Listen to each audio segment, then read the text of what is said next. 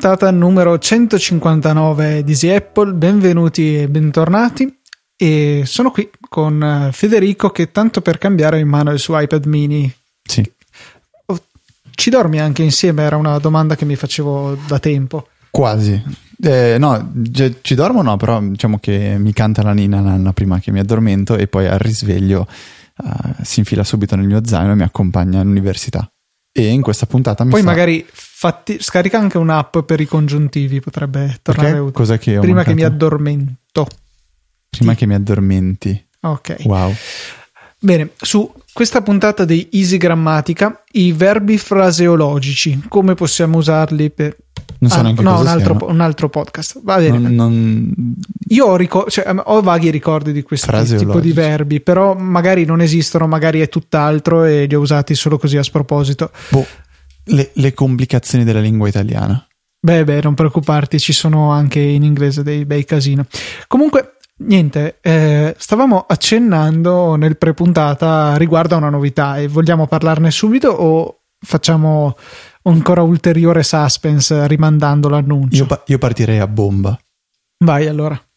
Allora, abbiamo deciso di finalmente realizzare, o meglio, lanciare una campagna che permetterà a tutti a voi ascoltatori di acquistare la, sentite bene, acquistare la maglietta ufficiale del network di Easy Podcast.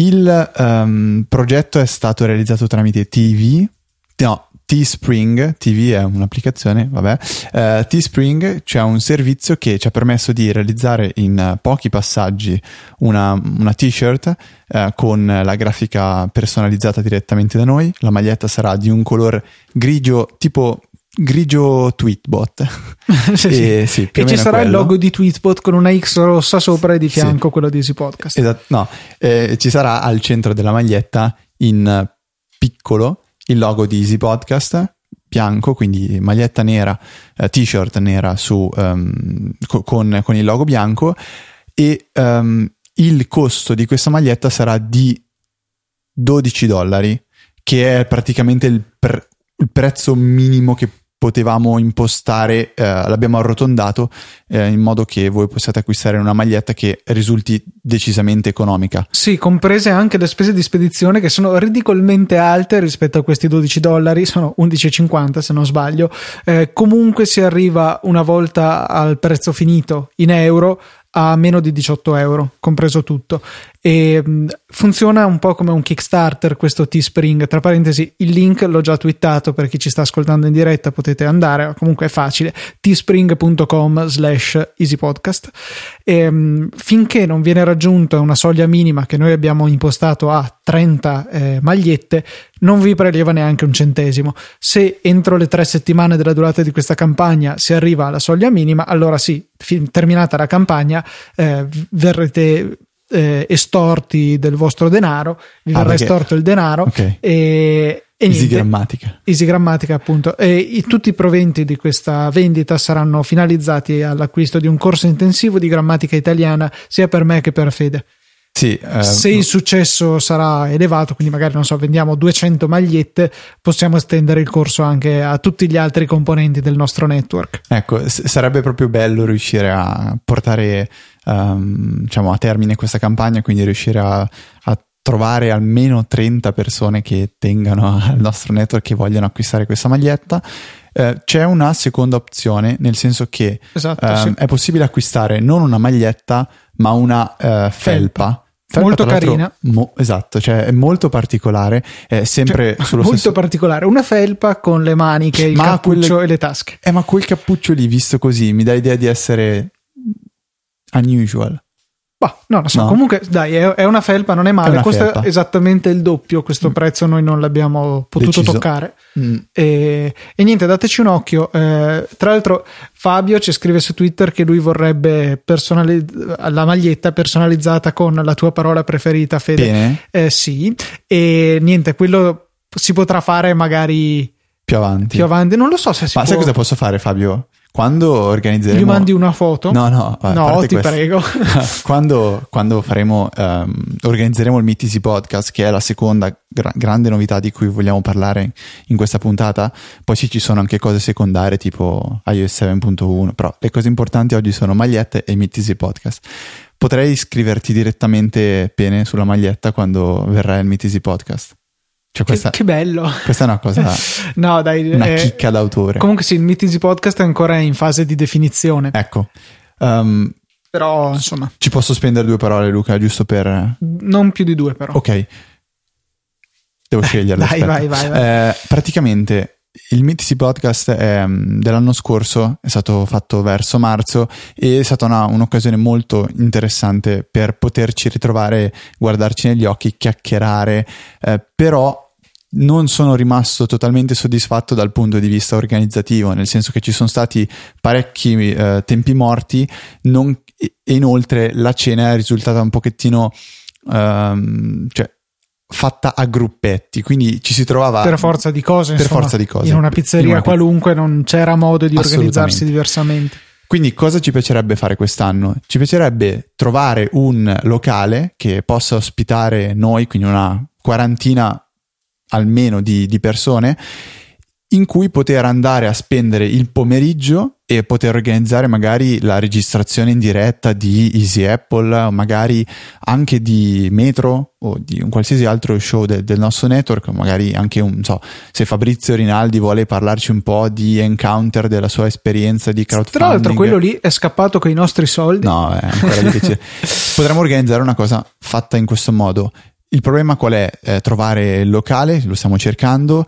Ehm, vi eh, dovremo anche un attimo guardare qual, qual è il nostro budget. Probabilmente la partecipazione avrà un costo, nel senso che invece di venire qua e spendere 10 euro per mangiare la pizza la sera, spenderete magari, adesso la butto lì, 10 euro per aiutarci a, a affittare il locale e comunque ad avere la possibilità di mangiare eh, lì direttamente la sera. Questa è la, la mia idea, la, nost- la nostra idea.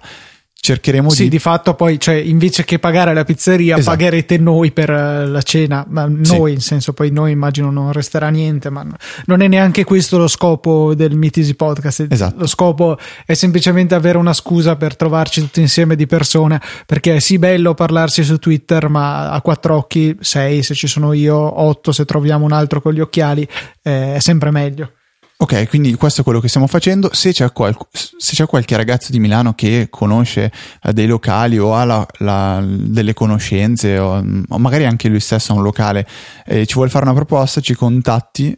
eh, la mail è info-easyapple.org e anche info-easypodcast.it. Ecco, continuiamo con il casino di queste Eh, mail. ma è bello perché è bello. Voi nel caso mandatene quattro: easypodcast.it e .org, easyapple.it e .org, almeno Eh, due arrivano. easypodcast.org credo che sia anche scaduto, l'abbiamo lasciato morire. Sì, però, cioè, nel senso, voi mandatele tanto. Sì, va bene. Eh, anche a, a team-apple.com magari. ok. No, Partecipa. comunque, questo è, diciamo quello che vorremmo fare quando metà maggio, perché eh, vogliamo prenderci un attimo di tempo per organizzarlo, fare un mezzo sondaggio per capire in quanti saremmo. E, e questo è quello che vorremmo fare. Poi, sì, va bene. A Fabio scriveremo anche una sorta di autografo sulla maglietta, se proprio vorrà. E Ok. niente, que- questa è la questione. Ricordiamo ancora una volta la maglietta se vi interessa.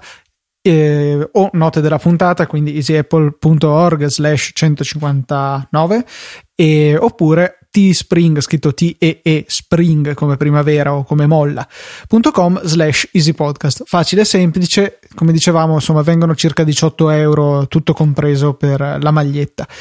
E, niente, quindi direi di buttarci con eh, Domande? le, sì, le domande degli ascoltatori, che ce ne sono di interessanti, stranamente. Di solito ci chiedete sempre delle cose, no scherzo, tutt'altro. Le vostre domande sono veramente parte integrante di Easy Apple. Allora, la prima domanda è stata fatta da un ragazzo di cui non so il nome esatto perché non, non si è firmato, però la sua mail eh, ha all'interno la parola Kokomi. Ci sono altre cose, quindi non vi ho dato la sua email, non potrete spammarlo, però Kokomi chiede ehm, quale, eh, quale applicazione po- possa usare per poter scrivere eh, o modificare e visualizzare dei file, in, dei file Markdown che lui osta tramite, mh, mm, diciamo, On cloud. cloud. Sì, è, un, eh, è interessante, ne avevo già sentito parlare, però è la prima volta che lo vedo effettivamente utilizzato da qualcuno. È una sorta di appunto cloud privato dove si hanno la possibilità di ostare dei file, calendari, contatti, cose di questo genere, tutto gestito in autonomia tramite un proprio server. E in particolare l'utilizzo che voleva fare il nostro ascoltatore riguarda eh, avere dei file accessibili tramite protocollo WebDAV. I file in questione sono Markdown, ma non ha trovato una soluzione per utilizzarli con i più noti Byword e iWriter. Eh, ci chiedeva quindi come si può fare a utilizzarli con profitto da iOS. La mia, la mia risposta giace in Textastic, che è un editor di testo per iPhone e per iPad la versione per iPad è stata recentemente aggiornata per supportare la, la grafica e le nuove funzionalità offerte da iOS 7, quindi è, otti- è, un ottimo momento per poter acquistare questo software che permette appunto di, um, di funzionare come editor di codice, quindi si può um, scrivere in HTML, PHP, Python, MATLAB, C, C++, qualsiasi linguaggio esistente sulla faccia della Terra anche Markdown con la possibilità di vedere un'anteprima del file formattato, quindi con grassetti, link, eh, link puntati e tutto ciò che fa parte del, del, del Markdown. Questa penso sia l'applicazione che possa fare al caso di Kokomi. E mm, nel caso voi siate dei, dei, dei, dei ragazzi, degli studenti, degli sviluppatori e abbiate la necessità di scrivere del codice su iOS, Textastic è sicuramente l'applicazione che, che, fa il vostro caso. Io l'anno scorso, se ti ricordi Luca, stavo facendo delle, delle follie con Texastic, non so se hai voglia di raccontare. Cioè, rendetevi conto che quest'uomo doveva fare delle cose sul Mac e invece che farlo direttamente, lo faceva su Textastic con la tastiera esterna poi salvava tramite Dropbox, gli si sincronizzava il tutto e infine arrivavano sul Mac e ci faceva dell'altro, per cui dovevo usare due tastiere, un Quelli, mouse, li, il touch. Li, li, eseguivo e basta da Mac. Cioè il Mac era, cioè, serviva soltanto il MATLAB per eseguire i file. Adesso possiamo anche utilizzare l'applicazione iOS, sì. che è piuttosto comodo grazie alla licenza gentilmente offerta dal Politecnico. Seconda domanda, Luca. Anche qui manca il nome, però non posso. Ehm, anzi, sì, diciamo che è Kello che ci scrive.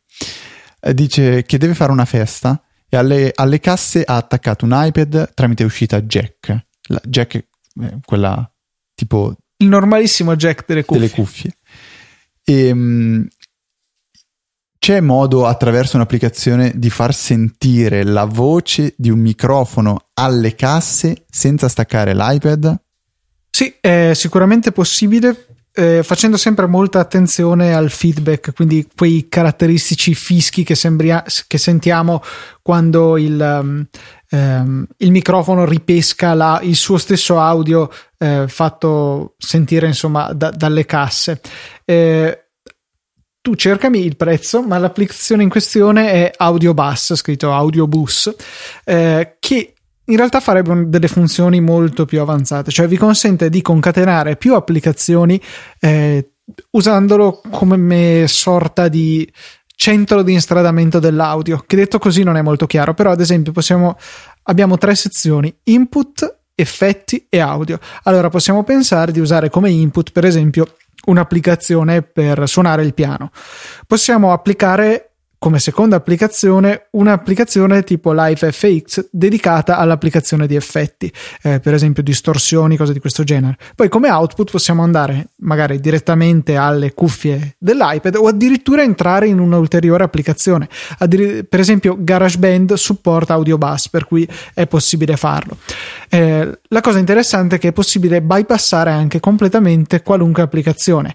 Si mette come input il microfono del dispositivo e come output i suoi altoparlanti o meglio le cuffie oppure casse collegate direttamente ad esso. Così possiamo utilizzare il microfono dell'iPad per spedirne direttamente l'audio eh, in uscita alle casse. Ci abbiamo provato prima io e Fede e funziona tranquillamente, la latenza è anche abbastanza bassa, per cui è sicuramente una soluzione percorribile, così potrai continuare a riprodurre la musica sulle casse e al contempo eh, senza staccare nessun filo, semplicemente cambiando app potrai eh, parlare dal microfono dell'iPad.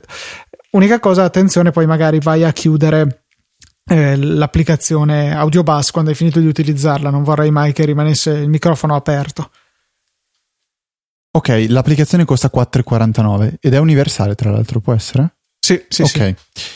Allora, Francesco dice che eh, ha trovato molto interessante ed esaustiva la puntata in cui abbiamo parlato di keyboard maestro e chiede se um, potessimo dedicare magari anche qualche altra puntata in futuro a parlare di Hazel e di Alfred, che sono le altre due applicazioni che vanno a formare il tris di software magici. La, la trinità. La del- trinità di OS X, esatto. Sì, sì, sì. Ehm, Giusto ieri sera, peraltro, ho twittato chiedendomi come la gente possa vivere senza Hazel e soprattutto come abbia fatto io a vivere senza Hazel prima di scoprirlo. Sì, io ci sto vivendo senza Hazel adesso, però so che Sei un sto, tossico, Fede. sto rinunciando a un po' di cose. No, una cosa molto interessante la dico per, eh, per quanto riguarda Alfred, perché l'ho tra virgolette implementata due giorni fa. Cioè, questa è la mia situazione. Uso Hazel, eh, no Hazel, uso Alfred. Se ho detto Hazel, mh, dimenticatevelo. Alfred. Alfred lo uso tantissimo per cercare dei file che sono nel mio Mac. Principalmente questi file sono in Dropbox e principalmente sono file che riguardano la- diciamo, l'ambito universitario. Il problema è che la- lanciando Alfred e premendo spazio, che quindi va a di- ehm, digitare direttamente l'apice, l'apice è il carattere che si... eh, L'apostrofo. sì, la- l'apostrofo è il, è il carattere che si digita per primo in Alfred quando si vuole la ricerca, quando si vuole fare, eh, diciamo, ricercare un file e successivamente eseguirlo o farci qualsiasi altra cosa. Il problema è che andando a cercare con, con Alfred, eh, la ricerca avviene su tutto il file system del Mac e si possono escludere delle cartelle particolari tramite le preferenze di sistema andando nelle, nelle preferenze di Spotlight. Spotlight ha una blacklist in cui si possono andare a diciamo, inserire degli indirizzi all'interno dei quali Spotlight e quindi anche Alfred non andranno a, a cercare i file. Il problema qual è? Che ci sono delle cartelle che hanno nomi molto molto comuni ehm, cartelle che hanno magari contenuti diversi, ad esempio la cartella di un corso eh, che ha un nome simile eh, ma che ho fatto magari il primo anno di università, oppure la cartella di un corso che però non ha i PDF ma ha i file eh, degli appunti di Notability e quindi spesso mi ritrovo a dover eh, navigare all'interno delle, delle possib- dei possibili risultati che mi offre Alfred per trovare quello che sto realmente cercando. Ho scoperto che si può fare uh, un, uh, un, workflow molto semplice che va ad effettuare la ricerca esattamente all'interno di una cartella. Nel mio caso ho effettuato uh, questo, ho realizzato questo workflow in modo che andasse a cercare all'interno soltanto della cartella relativa al, in questo caso, primo anno di laurea magistrale. Per richiamare questo, um, questo, questo workflow ho utilizzato una shortcut che è la pressione duplice del tasto Option. Anche questa cosa abbastanza nascosta. Si possono richiamare il workflow di Alfred sia con delle scorciatoie classiche, quindi command più qualsiasi altra cosa, ma si può usare anche tipo la doppia pressione di command o di option. Quindi in questo caso, premendo due volte option, si apre Alfred e da quel momento lì qualsiasi cosa digito ehm, sarà la, la chiave di ricerca per un file o cartella all'interno della cartella che ho scelto io, quindi quella dell'università di quest'anno. E questo mi ha veramente facilitato e eh, reso molto più semplice e rapido la, la, la ricerca di, di, tutti questi vari file. Molto interessante, questa chicca personalmente non la conoscevo e magari dai cercherò di trovargli qualche uso interessante. Riguardo Comunque ad Alfred credo che ne avessimo parlato diffusamente in una delle scorse puntate. Eh, il problema è che come al solito non avevamo fatto le super note che abbiamo cominciato a fare di recente, per cui andare a rintracciare la puntata specifica diventa anche abbastanza difficile. Riguardo a Esel, anche lì io sono convinto di averne abbastanza parlato, però forse eh, necessita di uno spazio dedicato. Eh, te hai ricordi? Sì, abbiamo, abbiamo, fatto delle. C'è una puntata addirittura che si chiama Luca vi vuole parlare di sì, Hazel. Sì, sì, quello era quando io avevo scoperto Hazel. Però secondo me, col passare del eh, tempo, esatto. sicuramente qualcosa in più abbiamo scoperto. Potremmo fare un follow up. Versione... Sì, magari più, più, avanti potremmo riparlare. Eh, cioè, io potrò parlare perché tu, a quanto pare, sei riuscito a disintossicarti. Per me è totalmente impossibile. Eh, parla da solo ecco il numero di regole che ho in particolare nella mia cartella download e appunto potremo parlare di quali sono i nostri script, le nostre regole, quelli che secondo noi sono i modi più interessanti di sfruttare le potenzialità di questo programma. Mm-hmm. Sì, lo, lo, faremo, lo mettiamo nella nostra lista delle cose da fare. Eh, due domande che sono le ultime, conclusive, che però ci danno il, il là per poi parlare dell'argomento princip- uno degli argomenti principali di questa puntata, che tra l'altro è già a metà, il tempo è volato eh, Matteo dice che um, ha i genitori con l'iPhone 4 e entrambi con la versione 6.1.3 di, di iOS e basandosi sui commenti, sui pareri letti su internet, l'aggiornamento ad iOS 7 è qualcosa che ha decisamente paura a fare.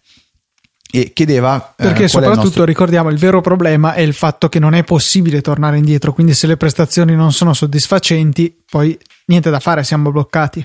Sì, che è una delle, delle grosse, delle, delle diciamo, principali critiche che sono state mosse verso Apple, cioè perché non dare la possibilità di effettuare un downgrade nel momento in cui un utente non dovesse ritrovarsi soddisfatto. Ebbene, che iOS 7 non fosse il massimo su iPhone 4 è una cosa che è diciamo, un parere abbastanza che accomuna tutti gli utenti di Diciamoci di la verità, non era il massimo su nessun device. Diciamo la verità, sì con iOS 7.1 7.1 eh sì Luca è 7.1 sì.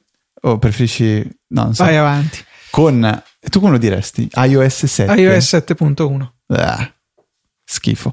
iOS 7.1 ha uh, decisamente fatto rinascere un po' tutti i dispositivi a me sembra di avere un iPad mini Retina S, un iPhone 5 SS.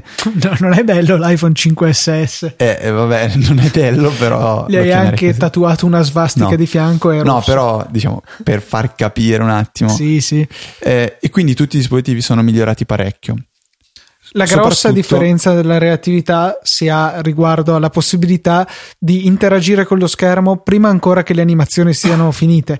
Andate per esempio ad aprire una cartella magari su iPad che è più facile e prima che questa abbia riempito completamente lo schermo andate a scorrere tra le pagine, chiaramente dovete beccarne una che ha più di una pagina e vedrete che eh, le applicazioni subito scorrono mentre ancora sta completandosi l'altra applicazione, che era la soluzione che io, ma credo chiunque avrebbero suggerito per risolvere i più evidenti problemi di lentezza. Oh, io non sistema. ci avevo pensato.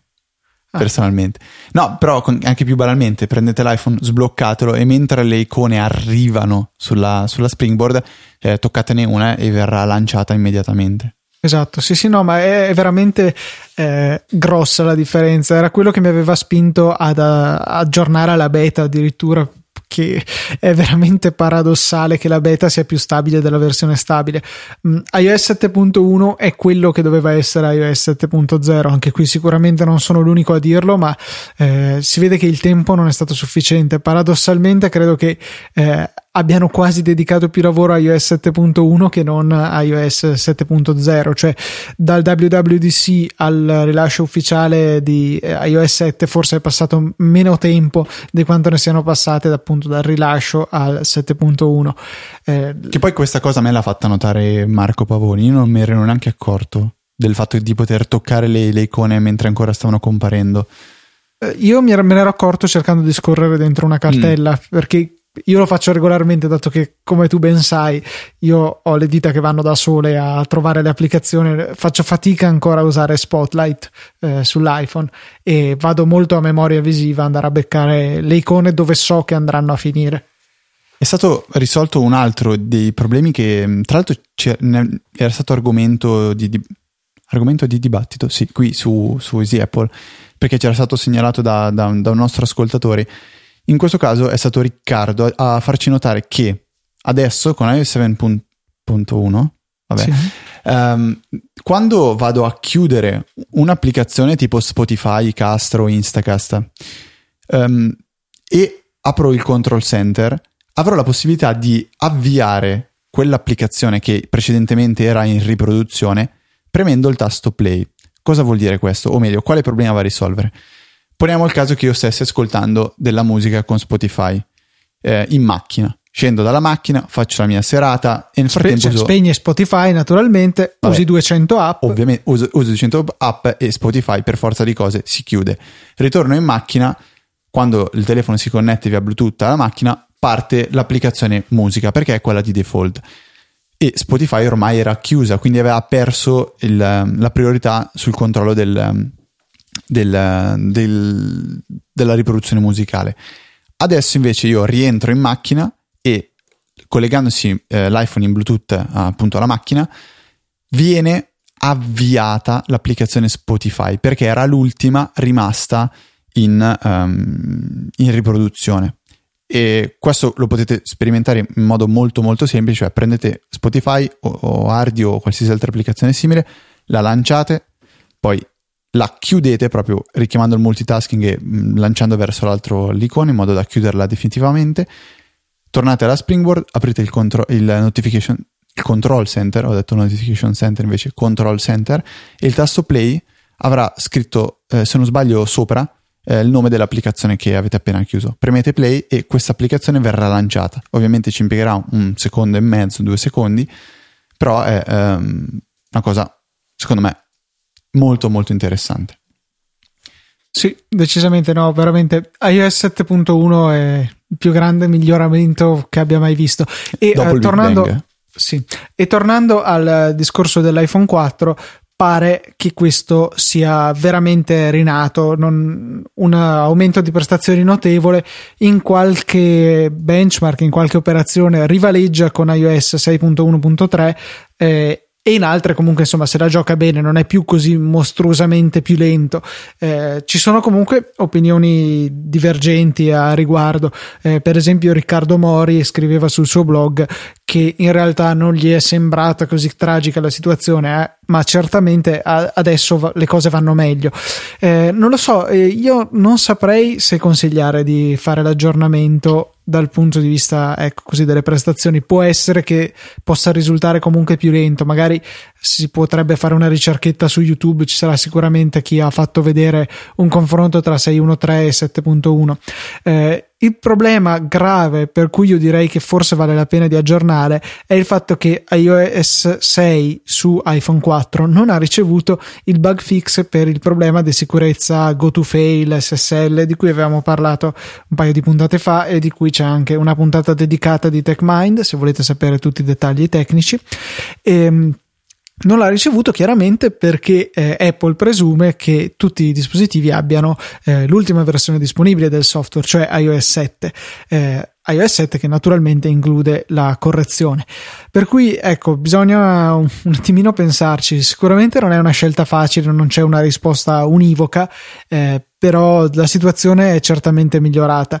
Addirittura all'inizio delle beta di iOS 7.1 eh, avevo visto scritto su Twitter da, da, Leonardo Razzovic o Razzovic, devo assolutamente chiedergli come si pronuncia. Io ho sempre detto Razzovic comunque lui eh, che diceva che eh, lui possessore di un iPad Air e aveva ancora il suo vecchio iPad 3 diceva che il 3 era più veloce dell'Air eh, nell'uso poi di fatto grazie a questi miglioramenti del sistema operativo.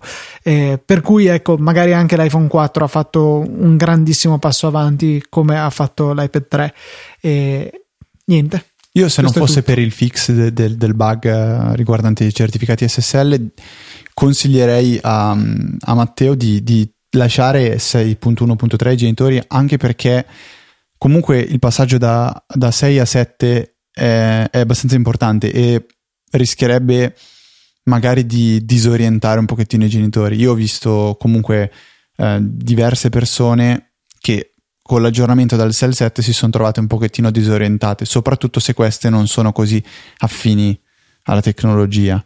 Beh, io in realtà devo dire che non ho visto grandi differenze. Mia mamma è passata di recente con l'iPhone 5C ad iOS 7, prima aveva l'iPhone 4 con 613 eh, e non mi ha chiesto niente. Per cui questo secondo me è già indice che tutto sommato se l'è cavata.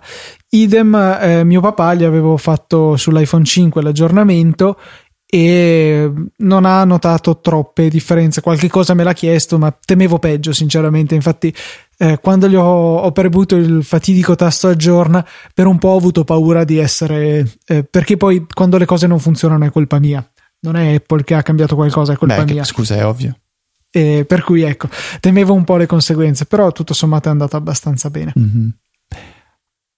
Ultima cosa di cui volevo parlare, l'hai già, se non sbaglio, l'hai accennata tu prima di, di iOS 7.1. Ah, che, rim- che, rimbalza il control center, la feature mm, principale. No, no, secondo me la cosa più figa del far rimbalzare una schermata è nella lock screen, cioè voi prendete, uh, fa- fate come per richiamare la fotocamera, quindi mettete il pollice in basso a destra che c'è il tastino della, della, fotocamera e potete prendere la lock screen e portarla in, altro, in alto. A questo punto la sbattete in basso molto molto forte e se sarete abbastanza bravi riuscirete a richiamare comunque la fotocamera, cioè date, Rimbalza date un botto, ta- una botta talmente forte che ah, ecco, hanno corretto okay, il bug. L'hanno corretto con uh, eh, 7.1, perfetto. Era, quando era uscito il jailbreak di iOS 7, l'avevo fatto subito solo per poter giocare con quell'applicazione che consentiva di modificare tutti i parametri fisici della Springboard. Era veramente divertente. Ci ho giocato un pomeriggio, poi si è piantato tutto, non riuscivo più neanche a aprire l'applicazione e ho ripristinato. Bene. Vabbè. No, allora, eh, cosa, cosa, importante di iOS, eh, della nuova versione di iOS. Il tasto del maiuscolo o il caps lock, shift, shift caps, sì. caps quotes, shift. No, è tremendo. Hanno allora, fatto, hanno fatto su un bordello pazzesco ed è secondo me un altro bellissimo esempio del don't fix what's not broken. Esatto. Hanno dovuto cambiare un tasto che era perfettamente evidente la sua funzione. Allora, io personalmente quando ho aggiornato la 7.1 mi sono trovato un po' spaesato. Leggendo però negli ultimi giorni un paio di persone, soprattutto Secondo me quello più chiaro è stato, eh, se non sbaglio, Riccardo Mori proprio. Sì, esatto. Ha spiegato esattamente come si fa a capire. Però il Però c'è un problema di imparare eh, a esatto. capirlo mi sembra assurdo. Io personalmente avrei fatto così, poi magari sto dicendo un'eresia. Allora, normalmente il tasto shift, la freccia, resta soltanto con il bordo, cioè dentro vuota. Premendola dentro si riempie e con due tasti puoi mettergli tranquillamente quella barretta sotto che adesso. Sì, Questo invece che sarebbe... illuminarsi più, diventava quasi blu. Ma sì. cioè, eh, funzionava benissimo come era prima. Eh, no, veramente non capisco la necessità di cambiarlo. Adesso come funziona? Allora, ci sono due modi per capirlo. Vi dico il mio, che è quello di Riccardo ed è il più semplice fate riferimento agli altri tasti eh, che non sono le lettere, quindi cancella. il tasto cancella, il tasto del cambio della, della, tastiera, il tasto dei numeri e il tasto della barra spaziatrice. Se il tasto di Shift è dello stesso colore di questi tasti, vuol dire che è disattivato.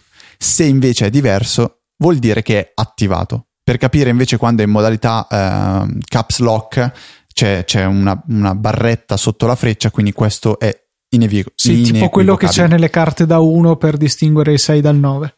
L'altra invece spiegazione che è stata data da iMore è che se c'è lo sfondo bianco vuol dire che è attivo. Punto. Questo succede sia nella tastiera bianca sia nella tastiera nera.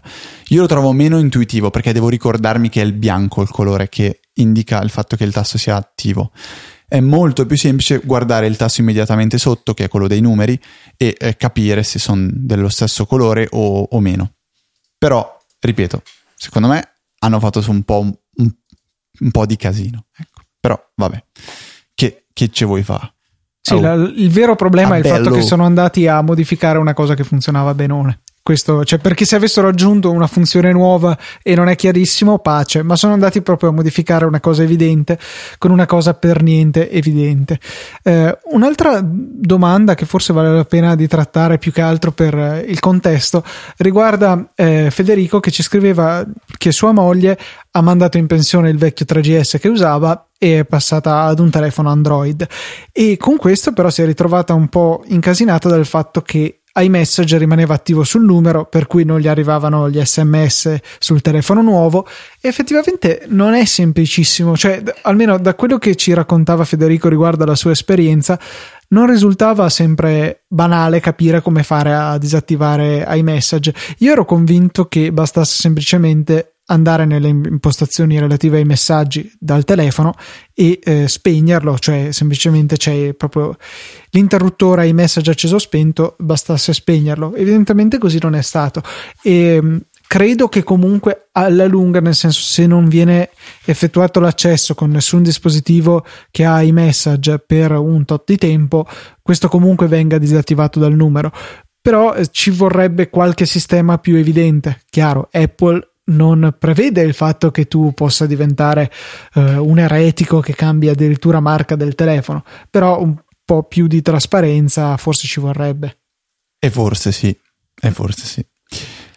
Ultima cosa che dico che mh, mm, riguarda mm, un paio di tweet che ci siamo scambiati io e Uga Labrese Fabio Benincasa o Benincasa che mh, mm, chiedeva come si fa a rifiutare una chiamata quando uh, il telefono è spento. Quindi ho l'iPhone in tasca, arriva una chiamata, tiro fuori l'iPhone dalla tasca e non c'è un tasto che um, ti dica rifiuta. Si può rispondere, ma- mettere un reminder o mettere un uh, mandare un messaggio. Quel Questo... tasto compare solo se non sbaglio se lo schermo è sbloccato. Esattamente. Possiamo fare anche una prova adesso, mica che è cambiato qualcosa con iOS 7.1, però speriamo di no. Anzi Luca, chi... no, chi... Eh, no, perché si sente tutto sì, il sì, casino sì. nei microfoni.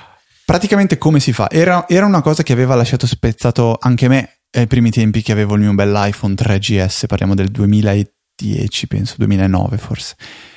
Ehm, su- come si fa?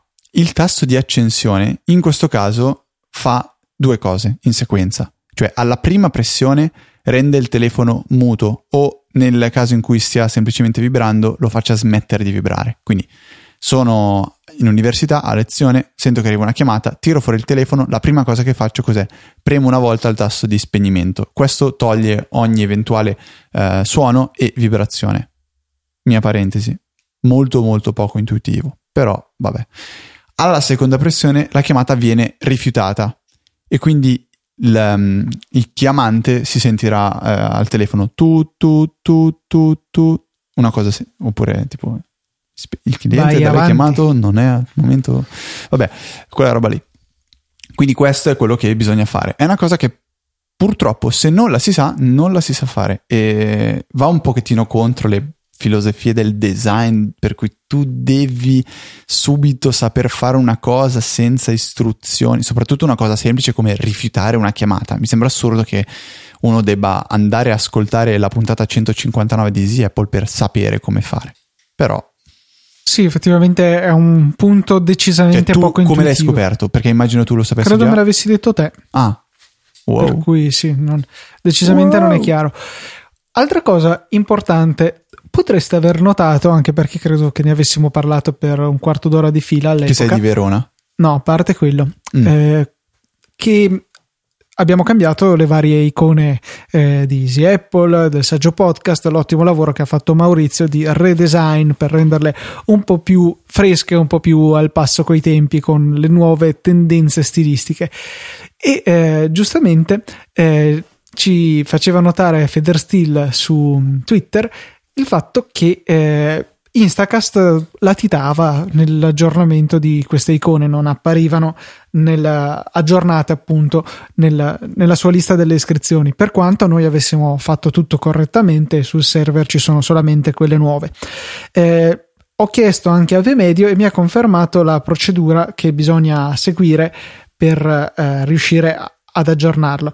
Su iOS e tra parentesi, questo sia io che lui siamo riusciti a farlo solo su iPhone perché su iPad non si capisce come si fa.